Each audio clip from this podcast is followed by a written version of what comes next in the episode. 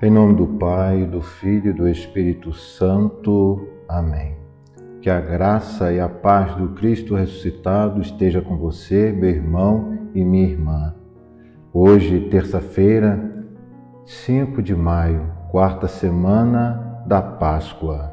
Vimos na liturgia da palavra, no livro do Atos dos Apóstolos, capítulo 11, versículos 19 a 26 Aqui nós vemos o crescimento dos cristãos, os cristãos que, em meio à perseguição, vão crescendo, se espalhando e assim anunciando o Evangelho. Interessante, em meio à perseguição, a igreja vai crescendo, vai crescendo. Deus não permite o mal sem que dele possa tirar um bem maior.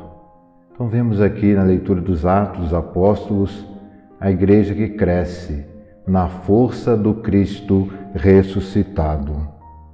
E a partir desse crescimento e a partir dessa evangelização, muitos acolhiam o Evangelho e assim se convertiam ao Senhor. Então, nesses dias, na leitura de Atos dos Apóstolos, meus irmãos e minhas irmãs, nós vemos o nascimento da igreja.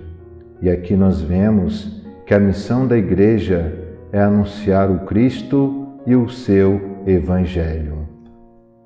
Hoje nós também passamos por tribulações, passamos também por perseguições, talvez diferentes daquelas perseguições do início é, da igreja, mas uma coisa é certa: a igreja, ao longo da sua história, ela foi sempre perseguida, assim como também o Cristo foi perseguido e morreu na cruz, ressuscitou ao terceiro dia. Vimos no Evangelho de São João, capítulo 10, de 22 a 30, onde São João fala: Nós somos ovelhas de Cristo quando escutamos a sua voz. Precisamos ouvir a voz do Cristo bom pastor nós, enquanto cristãos batizados, pertencemos a esse grande rebanho de Cristo. E devemos fazer uma pergunta diante do Evangelho de hoje: quais são as coisas que me impedem de escutar, de escutar a voz do bom pastor? Quantos barulhos, meus irmãos e minhas irmãs, exteriormente e também interiormente, que nos impedem, que nos atrapalham de ouvir a voz do Cristo, o bom pastor.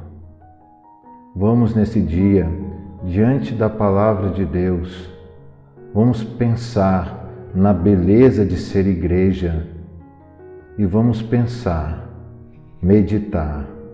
O Cristo caminha com sua igreja.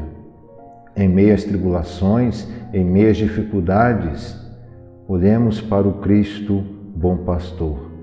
Com Ele nós vamos vencer. Com Ele nós vamos superar toda e qualquer crise, dificuldade.